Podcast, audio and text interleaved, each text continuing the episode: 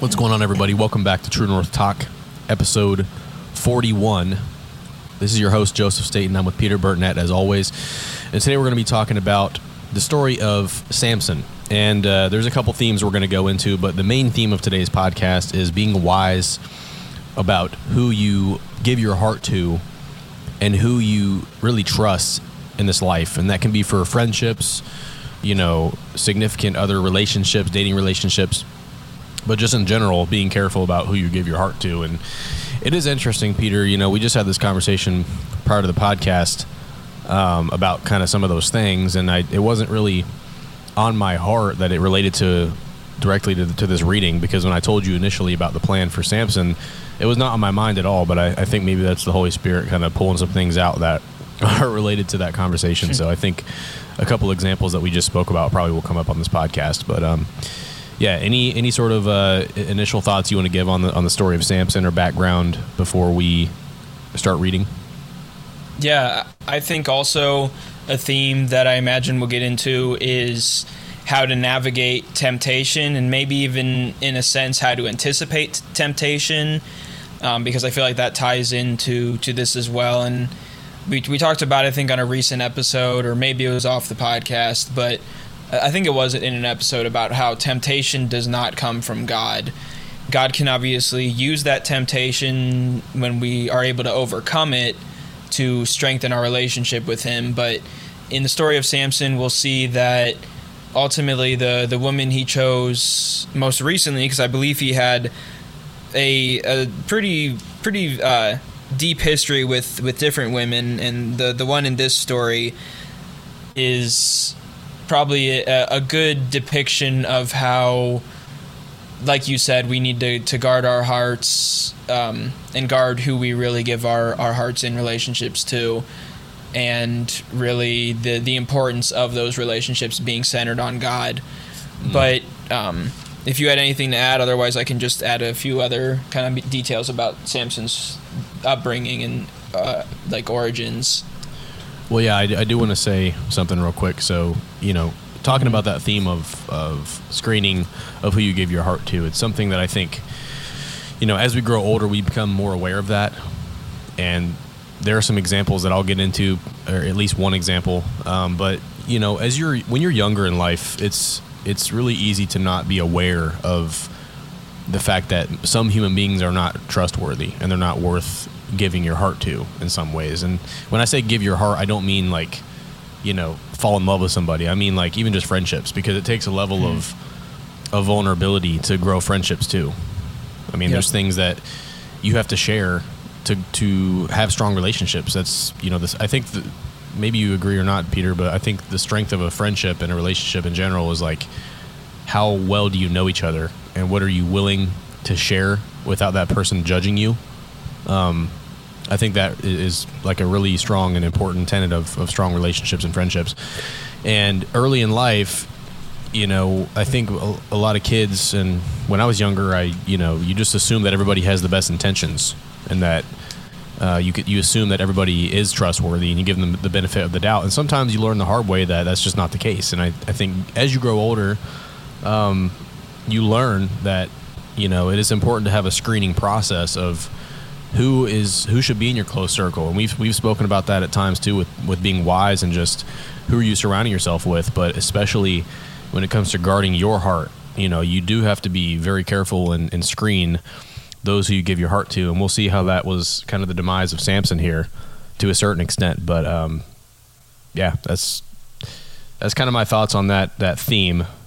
Now i don't did you mention that you wanted to give some more background on samson yeah, I, I think it's always good to, to provide, especially for those maybe who aren't familiar with the story or maybe who just need a little bit of a refresher. I would first of all just echo all, all that you just said there and say that, yeah, trust and a sense of controlled vulnerability. There is a sense of, even, even with somebody that you trust deeply, you know, you don't want to give every single last detail away because really i feel like the only the only being that you are completely and when, when i say this i don't mean that you should intentionally hide stuff from really close friends or from family or from significant others but there's there's certain things that sometimes you hold a little bit closer to your chest, but ultimately with God, we should communicate everything. And again, it's something that comes with time with friends where you do end up sharing a lot more than you maybe would have thought when you first became friends with that person or first,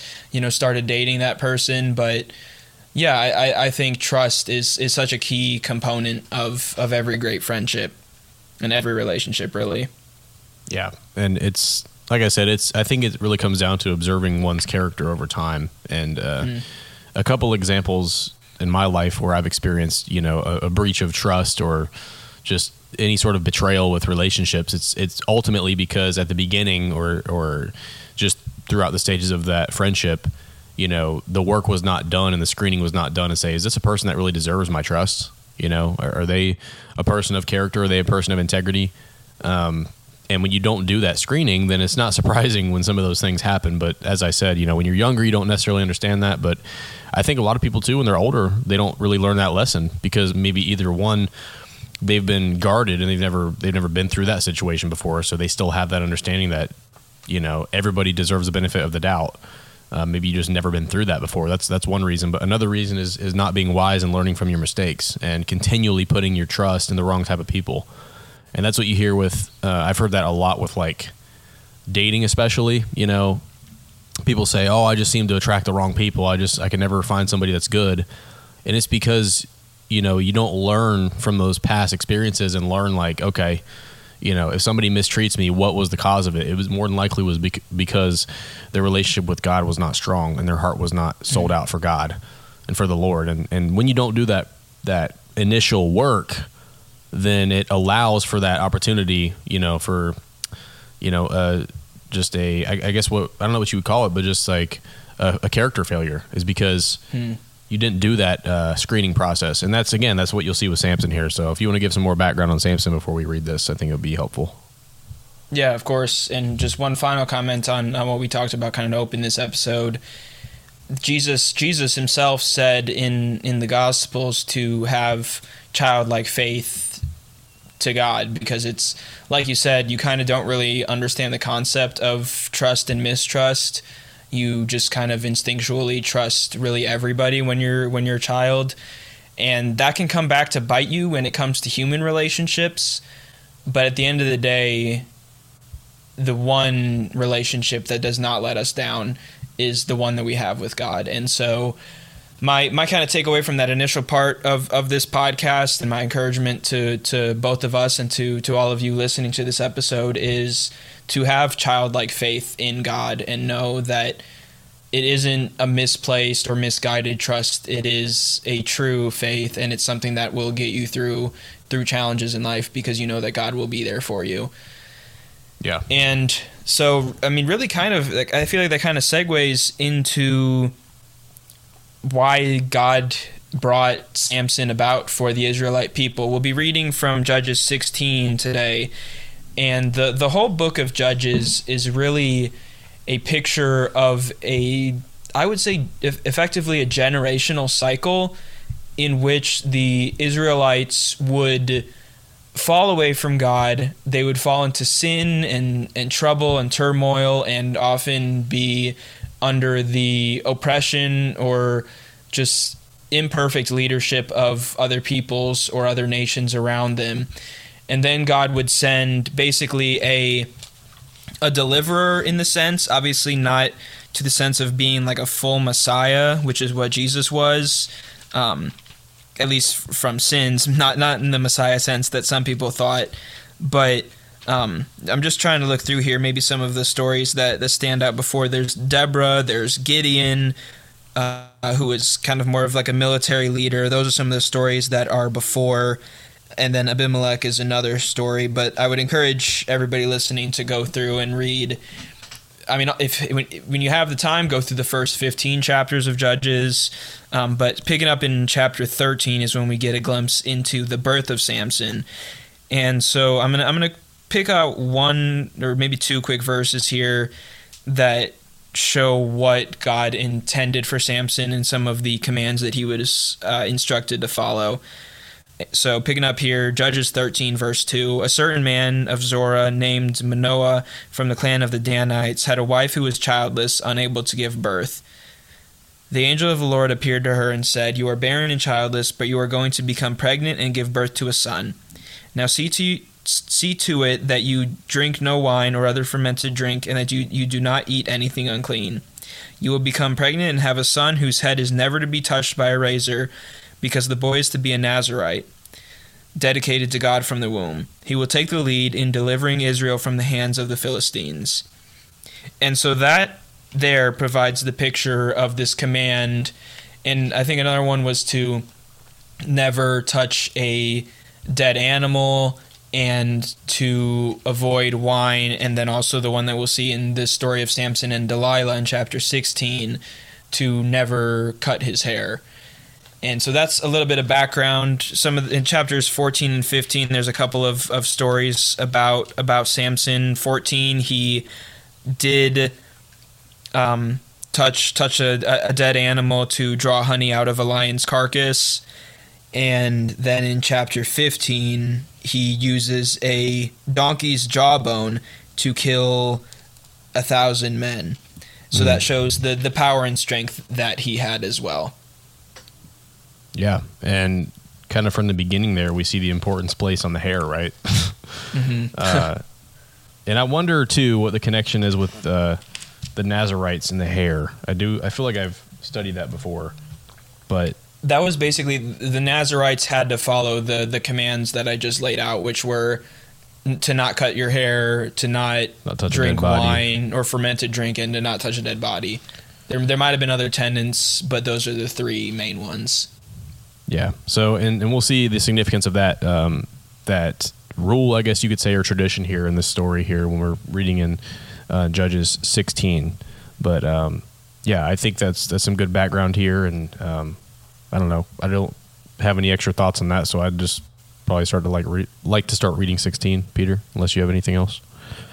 Yeah, I mean, just real quick, if if you wanted to take that, uh, it says at the end of 15, Samson led Israel for 20 years in the days of the Philistines. So he was firmly established as a leader by the time we get to this story. Right, and um, yeah, I'm just going to go ahead and start in 16. So Judges 16:1 Samson went to Gaza and there he saw a prostitute and he went he went into her the Gazites were told Samson has come here and they surrounded the place and set ambush for him all night at the gate of the city they kept quiet all night saying let us wait till the light of the morning then we will kill him but Samson lay till midnight and at midnight he arose and took hold of the doors of the gate of the city and the two posts and pulled them up bar and all and put them on his shoulders and he carried them to the top of the hill that is in front of Hebron after this, he loved a woman in the valley of Sorek whose name was Delilah. And the lords of the Philistines came up to her and said to her, Seduce him and see where his great strength lies, and by what means we may overpower him, that we may bind him to humble him. And we will give each, uh, and, we will, and we will each give you 1,100 pieces of silver. So Delilah said to Samson, Please tell me where your great strength lies, and how you might be bound. That one could subdue you. Uh, Samson said to her, If they bind me with seven fresh bowstrings, uh, that have been dried, then I shall become weak and be like any other man. But then the lords of the Philistines brought up to her seven fresh bowstrings that had not been dried, and she bound him with them. Uh, now she had men lying in ambush in an inner chamber, and she said to him, The Philistines are upon you, Samson. But he snapped the bowstrings as a thread of flax snaps uh, when it touches the fire. So the secret of his strength was not known. So, first of all, Peter, I'm going to ask you, based on this, um, are you noticing any early issues with Samson's judgment and uh, decisions here. Yeah, the verse verse one is a pretty pretty clear picture uh, picture of that. He was he saw a what a a uh, prostitute. That mm. that right there is a is a word that we know as something that is against God's plan for for humans to to engage in. And Samson was a notorious womanizer as well who was engaged in sexual activity outside of outside of his his marriage. And and I, I, will say during this time having multiple marriages was something that was more common but we see here that he is again engaging in sexual activity outside of his marriage. So that is a a major red flag first of all. And then you know, we, we get a picture again into his strength as well. But yeah, I would say the falling into the temptation of a sinful woman, I guess we'll, we'll say. Yeah, and just the lack of judgment, and that's we're not saying that. Um, we're definitely not saying that you can't can't be redeemed, right? If you're a prostitute, Of like course. anybody can be redeemed, but seemingly Samson chooses to entertain a, a prostitute who has not been redeemed, who has not repented of her behavior. Uh, clearly, because we know that when it says, let's see, uh, when the Philistines came up to her and said, "Seduce him," right? Like any woman who would willingly seduce another man is, I don't think, is in spiritually the right place. so, yeah, that is that is an issue. So, I mean, right there, um, as I was saying at the beginning of the show, is like, what decisions are we making early on that could prevent some of these issues down the road? I think that's number one right there. Be wise about your screening process. Moving on to verse 10. Uh, then Delilah said to Samson, Behold, you have mocked me and told me lies. Please tell me how you might be bound. And he said to her, If they bind me with new ropes that have not been used, then I shall become weak and be like any other man. So he says, New ropes that have not been used, then I'll be weak. So so Delilah took new ropes and bound him with them, and said, Bound him with them, and said to him, The Philistines are upon you, Samson. And the men lying in ambush were in an inner chamber, but he snapped the ropes off his arms like a thread. Uh, so again, he lied to her again, which I don't know. Why do you think Samson lied here? Like, what do you think he was doing? Do you think he was he was lying out of uh, you know prolonging of his time with this prostitute? Was he trying to buy more time with her and spend more time with her? I think that's a possibility. Another thing is he obviously was, you know, I I believe in, instructed as part of it to to you know as part of the Nazarite vows to not let anybody know what the source of his strength was. So I feel like it would be kind of a combination of the two of wanting to prolong the relationship and you know the, the one thing I'm kind of getting getting out of this right here is having discernment about what somebody's motives are is difficult to do, especially when you're enthralled with that person.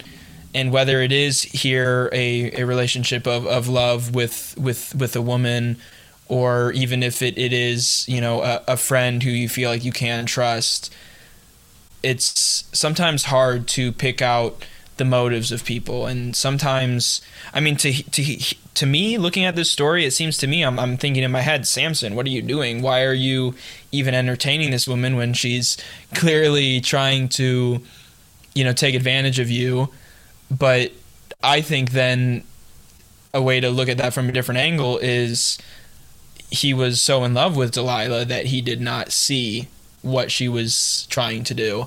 And so I think my my takeaway so far, and maybe we'll dive into this a little bit more in a bit, but you know, be be lock locked in with with God, and ask Him continually for wisdom and discernment with, you know, the people that you're around, the relationships that you form.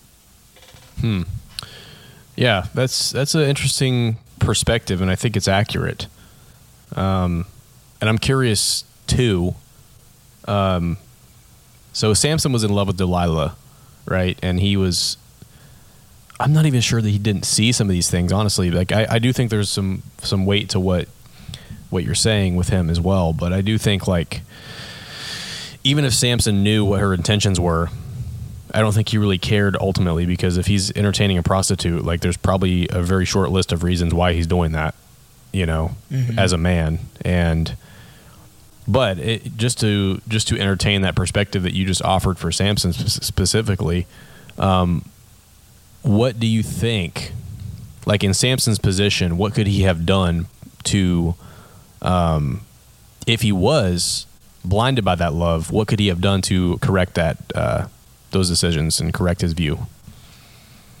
I mean, I think it's again, it's easier said than done. But asking a simple question like why why are you asking for for these reasons?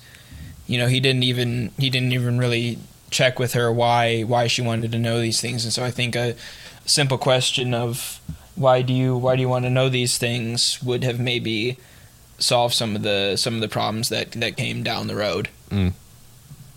Yeah, And I guess if he was fearful of that, then he he wouldn't have asked. But Right. interesting, interesting. So okay, he tore the ropes, ropes off. Do you want to read at all? Thirteen through um, maybe thirteen through eighteen or seventeen. Yeah, I could pick that up.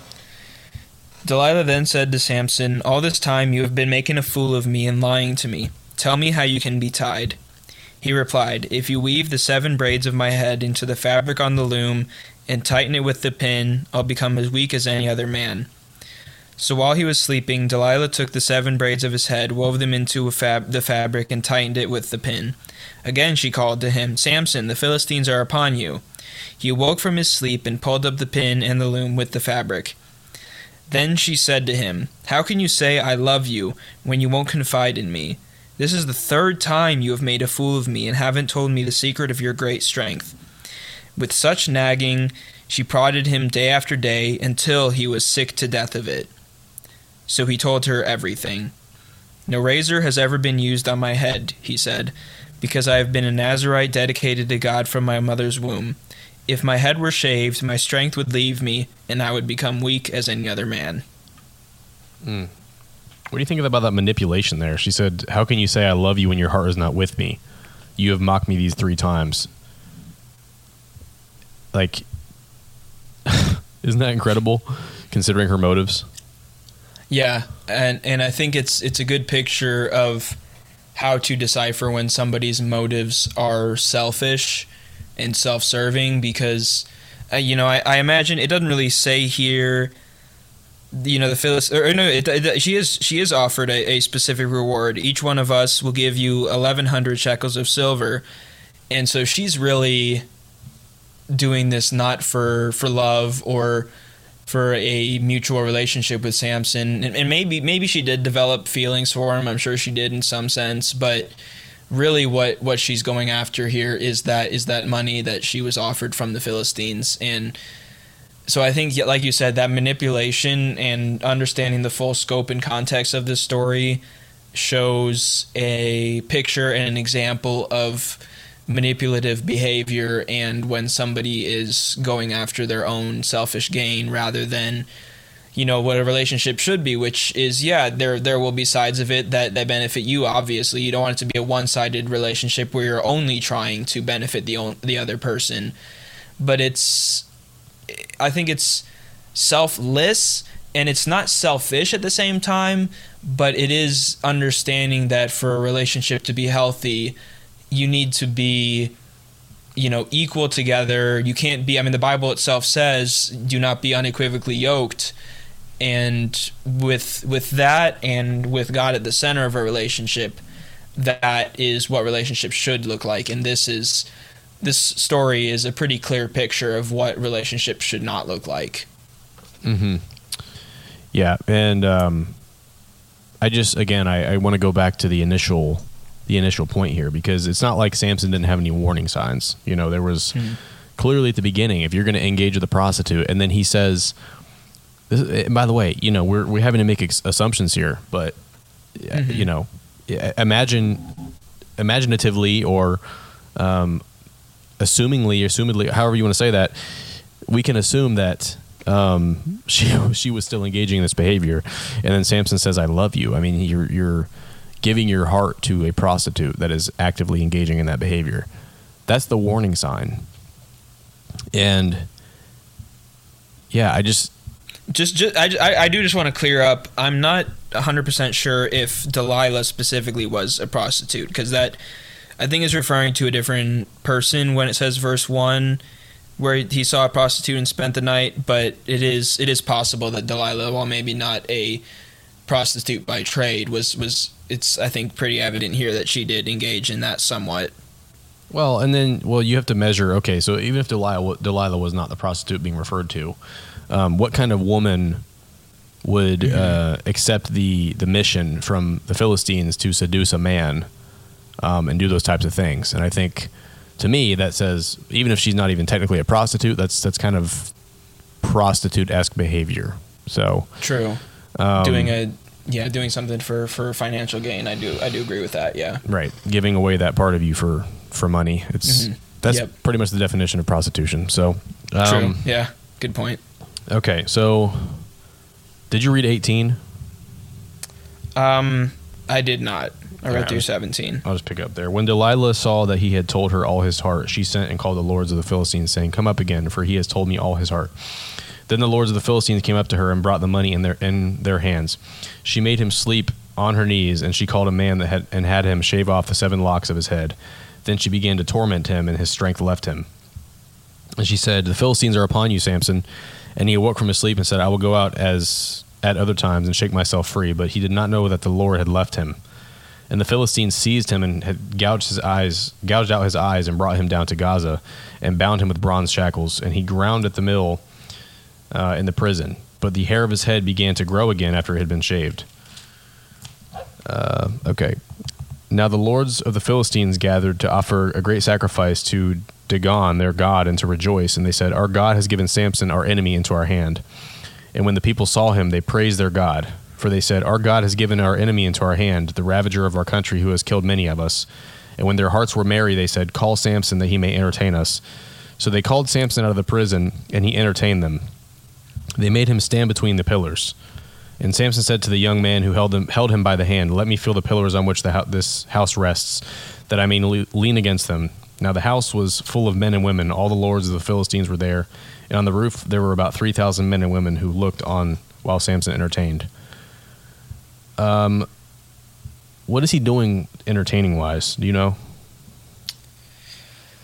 Um, I, I would imagine almost what I'm what I have pictured when I've read this story before, and I'm picturing again here is almost like I would say kind of two things, both a trophy, like this this person like like they said has tormented us and laid waste to our land and killed many of us and so like a, a mockery like look look how low he has fallen now. And at the same time it's almost like a, a zoo type spectacle you know looking at a man of of great strength who has been reduced to this and just kind of putting him on display. So that that's what i think probably their their motives are here. Just again that that humiliation of someone who had caused great trouble for for them for the philistines Yeah, and honestly, I, I don't want to tie any, make any um, totally unrelated or uh, just modern references, but it does remind me of Trump being arraigned in New York City.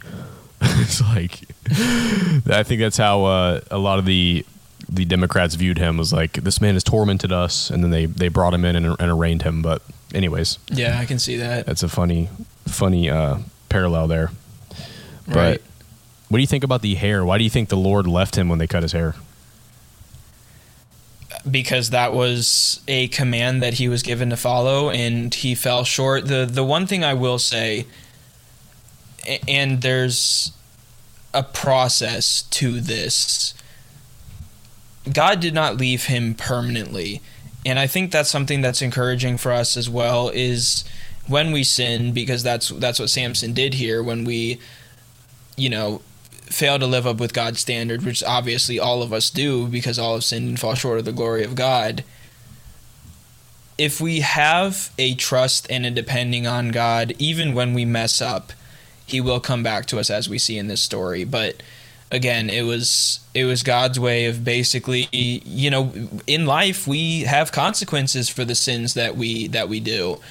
Um, you know, there's there's a lot of different examples that you could look to if it's you know a, a sin like drunkenness or or even or gluttony we we see the consequences of those by the health of our bodies or strained relationships strained mental health.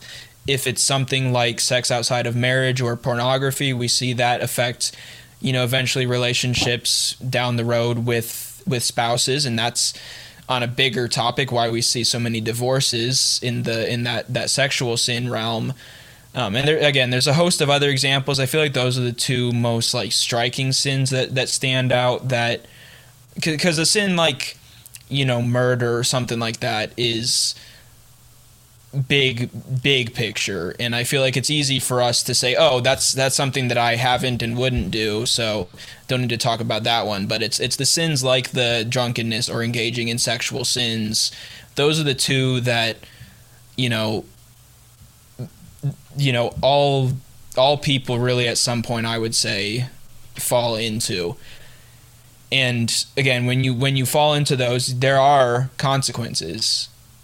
That's- but if you repent, then you you know the the spirit of God is still inside of you. such an interesting topic, right? Because you know the the whole when you hear Christians say like people who claim they're Christians, like, well, they use their relationship with God as an excuse to just do whatever they want and then just repent. Like, Yep. oh, I can just do whatever I want and, and ask for forgiveness and I'll be forgiven. You know, yes, but the the reality is there are consequences for sin, and you know, I, I don't know. This is this is maybe not the best like episode theme or topic to to talk about this, but it is something that I feel like a lot of men and, and Christian men in society they assume that they can just um, get away with, and that is pornography. And I think um, it's so prevalent in the church. This is something I realized. I was having a conversation with a, a friend of mine from my church who I admire and a very wise man and somebody I highly respect. And um, just talking about this uh, this topic and, and realizing like this is really prevalent in the church and, and more than you'd think. And um, for a woman who loves the Lord with all her heart, for all the young men out there that might be listening to this, you know, if you think like, oh well, I'm single and I'm not out here having premarital sex, so that's an excuse to to use pornography just know that eventually, if you don't cut that sin out, that when you find a woman who does who does love the Lord, that is going to deeply bother her, and it's it's going to raise some some questions about your character. It's going to raise some red flags for her if she if she really takes that serious with the Lord. and That's now is that saying there's no redemption? No. Is that saying that she can't overlook that and, and move past it? No, but it is something that you know with relationships. Um, in order to set up a very successful and sound relationship, you need honesty from the very beginning um, and it's probably a question that uh, that your spouse is going to ask you is have you engaged in that and, and if you want to answer honestly and keep your conscience clear which is what you need to do um, you want to be able to say you know if you have used that or struggled with that in the past you need you what you want to say is well i used to struggle with this in the past but it's been out of my life for this amount of time. And I've made the decision uh, to cut that out completely.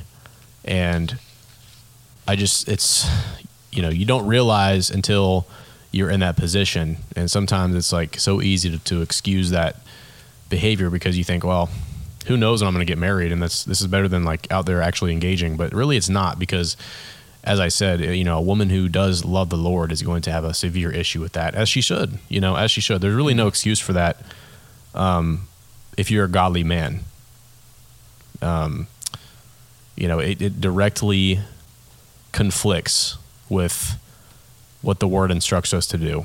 And as easy and as tempting as it might be, it is it is something that does need to be cut out of our lives completely. And um, as many things go, you know, Peter, you, you're familiar and, and very very familiar with the the people who say, "Oh, I just I don't have time to get in the gym. I don't have time. I I can't change my diet. It's so hard.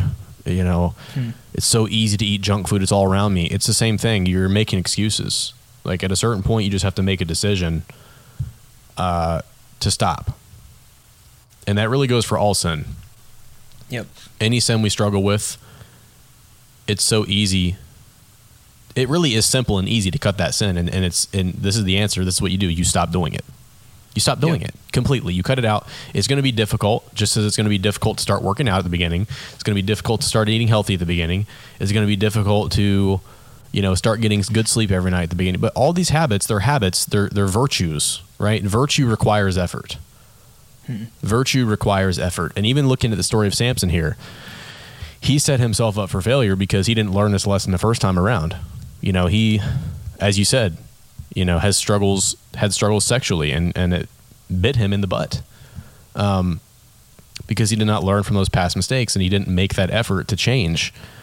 Um, and as I said, you know, is it, is it going to be one of those things where there's no redemption and like, oh, you're not a Christian?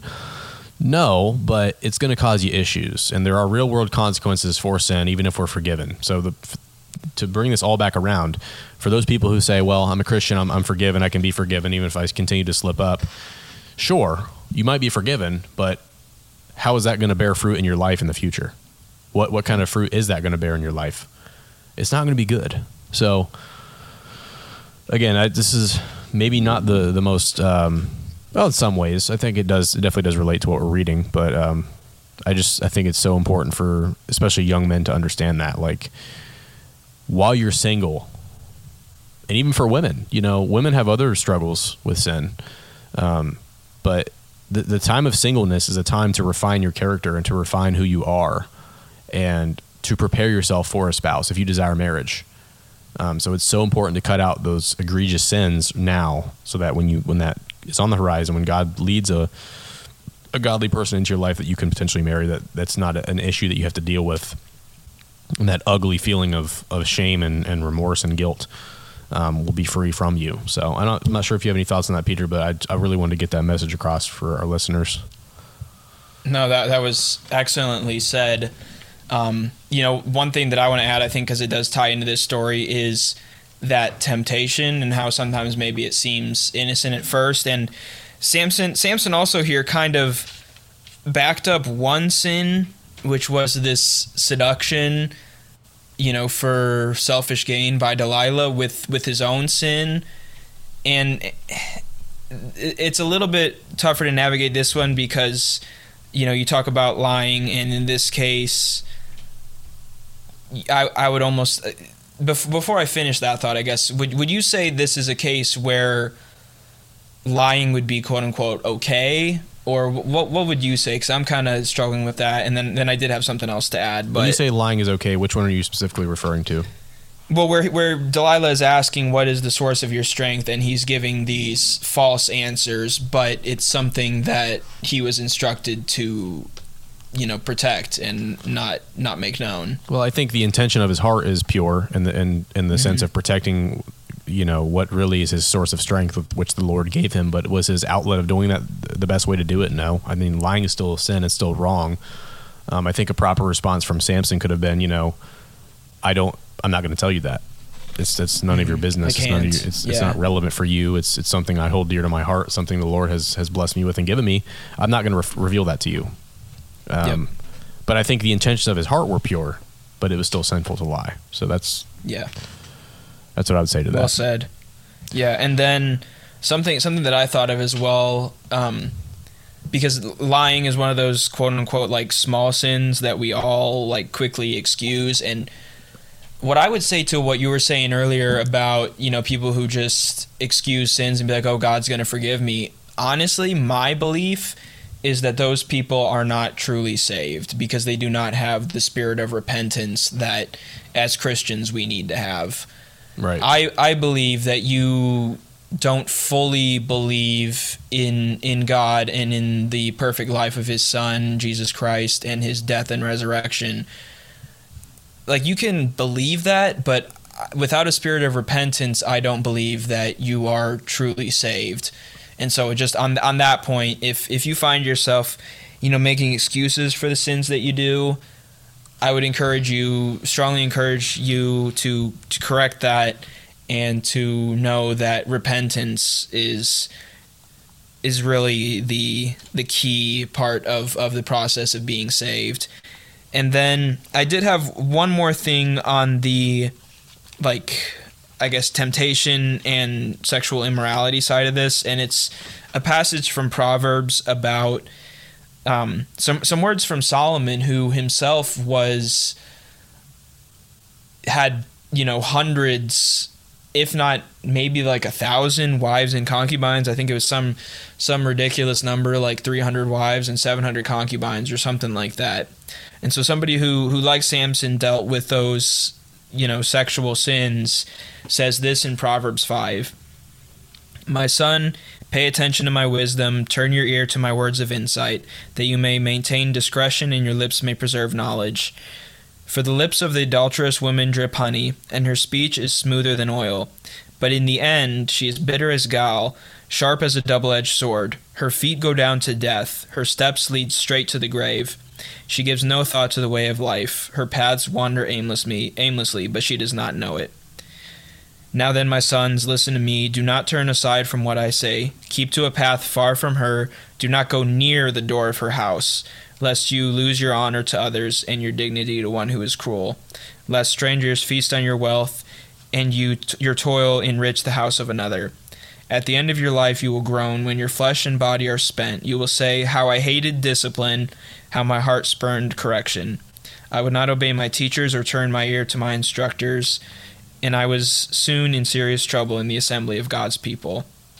Mm.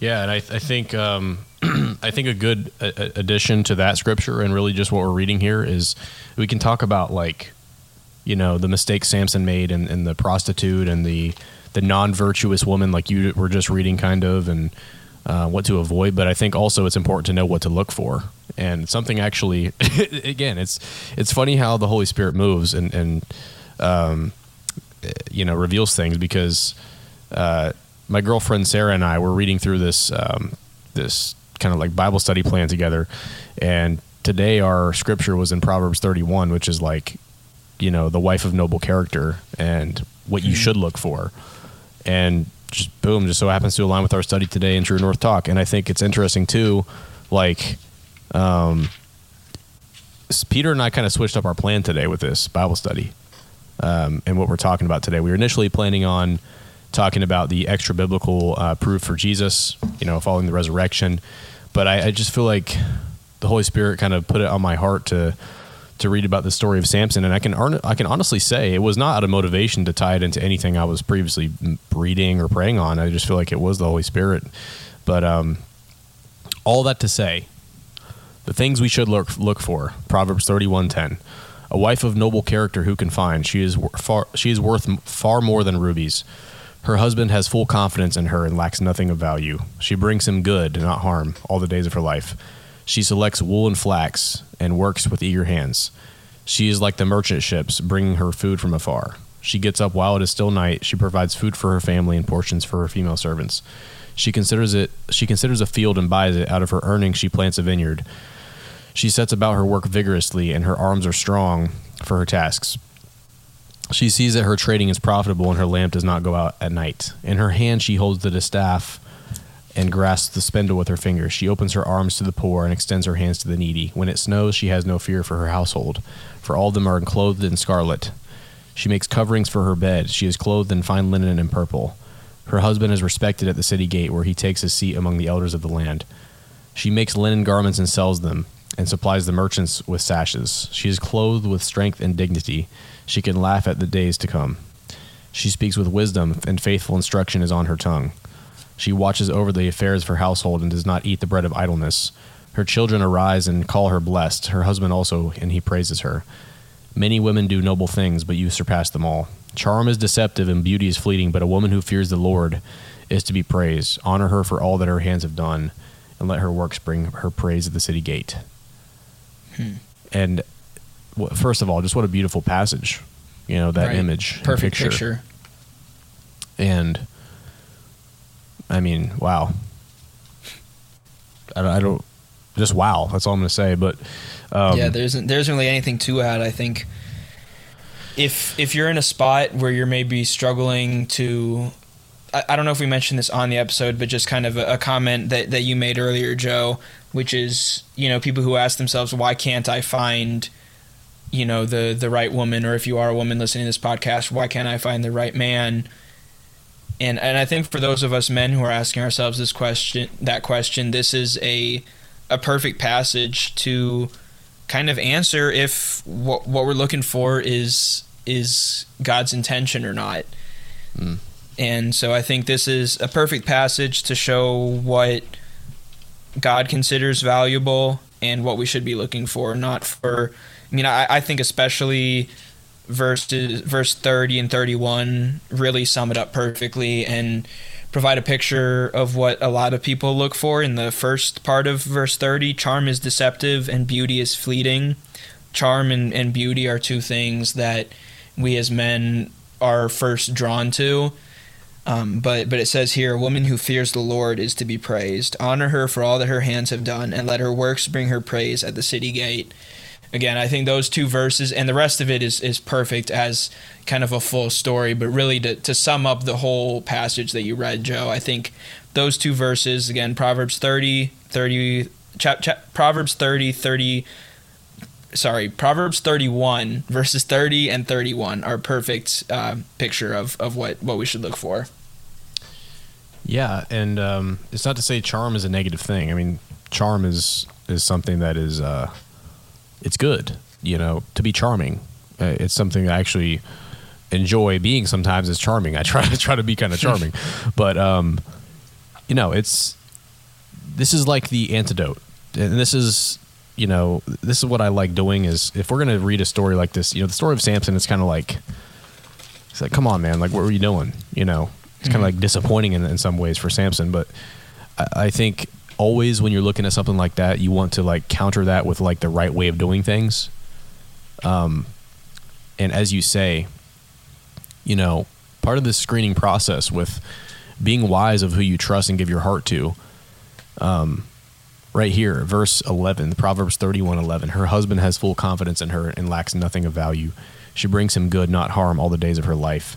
And something that I, I think is important for all of us to consider, whether it's women or men, when you're when you're pursuing a relationship, um, specifically, you know, wife and husband relationship, is how does your spouse react when you um, tell them things or when you ask them hard questions? You know, is it is it a spirit of like Delilah where she was um, getting angry with Samson and, and saying, uh, what'd she say? Behold, you have mocked me and told me lies. Please tell me how you might be bound. Um, and, and just a spirit of frustration and impatience or, or uh, pride? Or is it one of humility and empathy and understanding? And uh, another scripture I think is relevant here regarding this topic is light and darkness um, from First John. And kind of what Peter, what you were saying about the people who lie. Well, they do lie, but when they say, "Oh, I, will just keep getting forgiven, so it's not a big deal," I just always reference First John because it's what it's it's what God tells us about that idea, and it says, um, "Let's see." This is the message which we have heard from him and declare unto you that God is light and in him is no darkness at all. Shout out to uh, 11th grade Bible class with Miss McCrill. If we claim to have fellowship with him and yet walk in the darkness, see that? If we claim to have fellowship with Jesus and walk in darkness, we lie and do not live out the truth. Hmm. If we walk, but if we walk in the light, if we walk in the light as he is in the light, we have fellowship with one another, and the blood of Jesus, his son, purifies us from all sin. So if we're walking in darkness, we make him a liar. Um, if we continue to sin after knowing our sin, of course, we're going to have you know occasional mistakes. The process of sanctification, though, it requires us to improve in our walk. It requires us to be to become more like Christ. Um, and if we're fully aware of an area of our lives that is a really seriously bad area, and we have no effort to improve, and we're continually excusing that, then uh, maybe we should call into question if we're really sold out for Christ. Um, because he himself tells us here that that's not the case. But again, relating that to what I was saying about a wife or husband, do they walk in the light? You know, what are their fruits? You'll know them by their fruits. Um, and it's something, you know, I told you earlier in, in, this episode, maybe we'll bring up some of these examples, but uh, I was sharing with Peter, you know, when I was younger, I, I had a friendship when I was about 10 years old that I, I made a friend when I was like 10 and this person and I was, were pretty close over the years. We hung out all the time. And uh, essentially what happened was we got into high school and I was about 16 or 17 and was uh, talking to this girl, and he was hanging around with her, with me, and uh, it, the situation just didn't work out with me and this girl. Like we just, you know, for whatever reason, it didn't work out. And then afterward, uh, seemingly, my friend kind of sowed some seeds of distrust or or whatever with me and her, and then right afterward tried to swoop in and, and get with this girl uh, that had, you know, not left the best she had not left the best uh, taste in my mouth. And it was really, you know, a feeling of betrayal in some ways. But I can look at that friendship and, and ask myself, you know, was that friendship rooted in Christ? And did we really sh- share character and values and integrity? And the answer is no. The answer is no. In fact, we had many conversations over those years in which it was like, you know, he was like, we, we acknowledged several times like we're so different that's you know that's kind of why we're friends that we are so different but it wasn't different in a good way it was a, it was different in a lot of ways because of he was a worldly person I was not a worldly person. Um, and tying that all to this episode and what we read today and we're reading is you know you have to look at the fruit of somebody's life. Are they walking in light? Are they walking in darkness? If they walk in darkness you know what to expect from them. They don't have you know the heart of God is not the heart of, of man. And if you're walking with men that are worldly men or women, and they're not walking in light, what can you expect from them? Well, you can expect all the things that a worldly person would do, which is, which is is not walking um, in full trust and, and respect and and loyalty. It's at the first chance, you know, uh, doing what's best for them at, at the cost of you sometimes, and it's something I think like I said, for all of us to keep in mind when we're looking at relationships, whether that's friendship or a, a significant other. Um, who are we surrounding ourselves with? Peter and I have talked about this so many times, Peter, haven't we? I mean, yeah.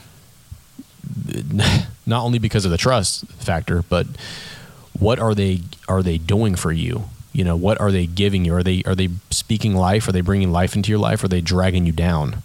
Hmm. Um, and are they are they bringing you closer to God or dragging you further away? I think is an even more important question. Right, because you know uh, sometimes it's easy to think like because we are Christians, we want to shepherd others, and we you know we, it's easy to slip into this thing where it's like, well, my friends aren't Christians, but I, am I'm, I'm it's kind of like a ministry for me. Like I'm I'm trying to lead them over time, hopefully. But all, oftentimes, I think that's just an excuse to hang around them still because there's no effort from growth on their end. So ultimately, what ends, up, what ends up happening is they're just dragging you toward the world more than you're dragging them towards God.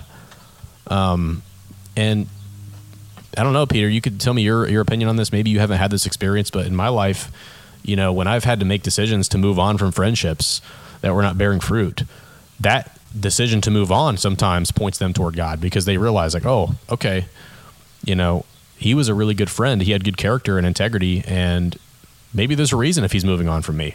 You know, it's not necessarily that um, hanging around them is the best option all the time. I think sometimes that decision to move on is what kind of shows them, hmm, maybe I should do some introspection here. Yeah, and I think for me, it's always been more of a little bit of like a slow or even a quick fade where just kind of stop communication with that person so I don't really get to see what what their perspective is afterwards. But I think kind of to to wrap all of this together, the the most important thing is being in fellowship with God and building that relationship with him first of all because if we're in close communication and contact with God that's going to translate into our relationships with both non-Christians and with Christians you know with with non-Christians our focus and mindset will be on ministering and witnessing to them and then with other Christians it'll be this like I mean, it's almost something that like I see with with you and myself, Joe. This like.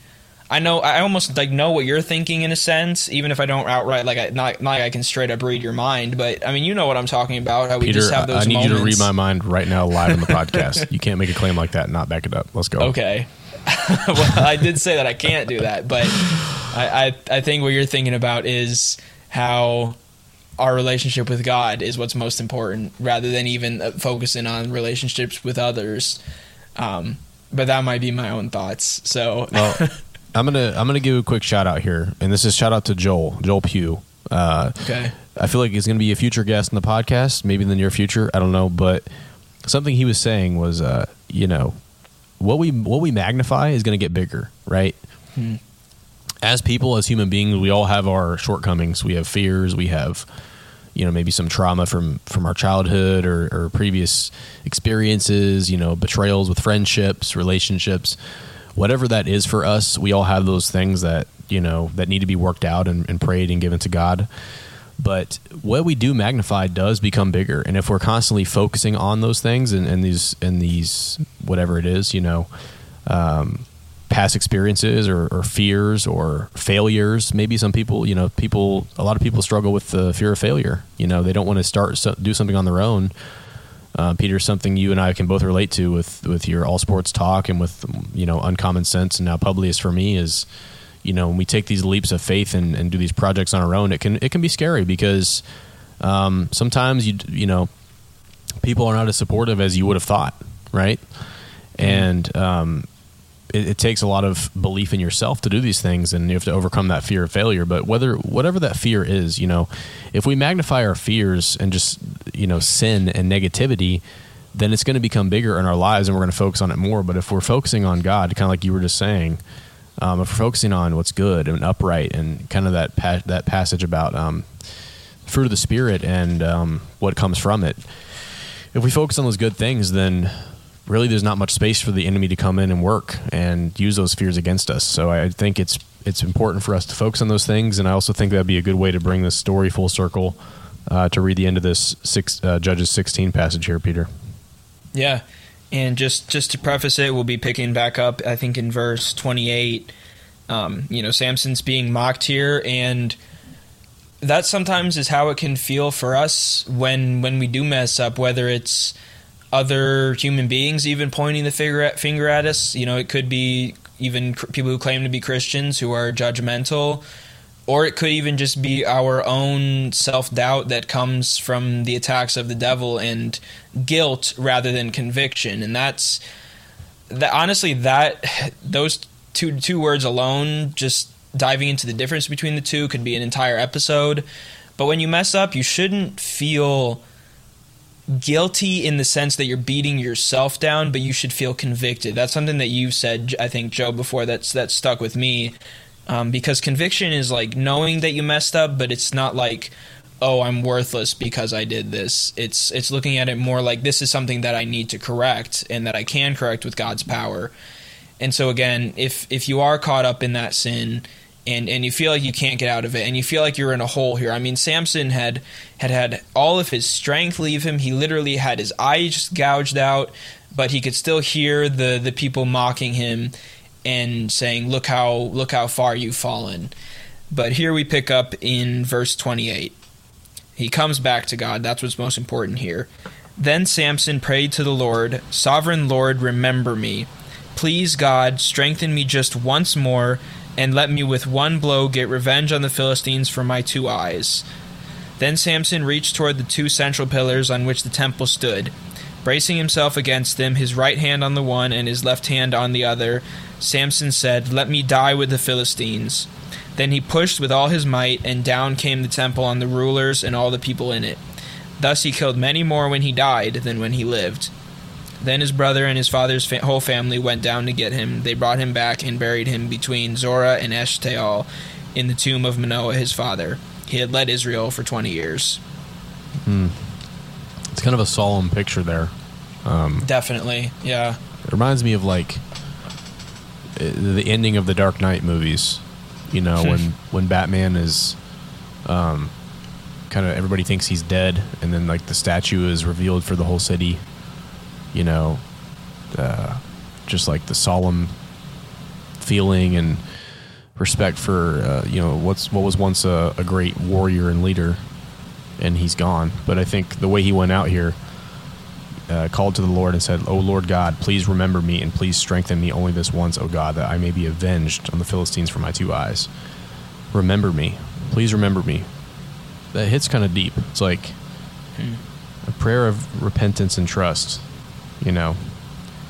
And Samson, I think, realizes in that moment his mistakes, and um, really, I think, I think his desire there was to even glorify God in that moment, to just have have that strength restored just one more time, and and kind of to right the wrongs of that mocking that they were doing, because ultimately Samson was used by the Lord previous to that, you know, um, with Israel. So powerful picture, but I, you know, bringing this all back around, whether you have been, you know, it, whether you've experienced betrayal, whether you've experienced shortcomings in your own life or, or struggle with sin or whatever the case is, and um, maybe you're doubting yourself, you're doubting your relationship with God, um, your character, you're not defined by your past sin. And as we see here, you know, even Samson was redeemed. Samson was called on the Lord and repented. And the beauty is that, you know, Samson didn't have the chance to after this repentance prayer to to live move forward and live on and and walk in Christ. But we have that opportunity every day, and um, you know, the further we prolong that decision, the harder we're going to make it on ourselves. But truly being sold out sold out for the Lord is something we all need to do in our daily lives, and man, it just brings freedom. It brings peace. Um, and yeah, let us let us exemplify that final prayer daily. I think we, mm. we do need to do that. Remember me. Remember the, um, like you said early on, the innocent child like faith, you know, that we all have when we first come to know the Lord. Remember us, mm-hmm. Lord. I think that's a really good prayer to meditate on. Yeah. And, and I think also it's it's kind of an, an ironic phrase that discipline brings freedom. You know, that's that's kind of what Yeah. my final thought probably would be for this episode is remaining disciplined in in your faith and walking, you know, step by step with God and trusting him.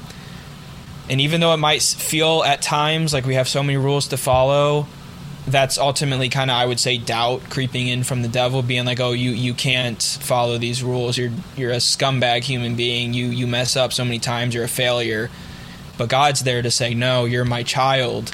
And I'm here with you through that entire journey, and with with discipline, which obviously God can help us with, so much more than we can do on our own. We then have freedom. So I think, yeah, discipline brings freedom is what I want to leave everybody listening to this episode with. And by the way, our hearts are changed with Christ. Yep. We mentioned that last episode, I think, but it's not like it's an uphill battle 24 7. Our hearts are changed, our minds are changed.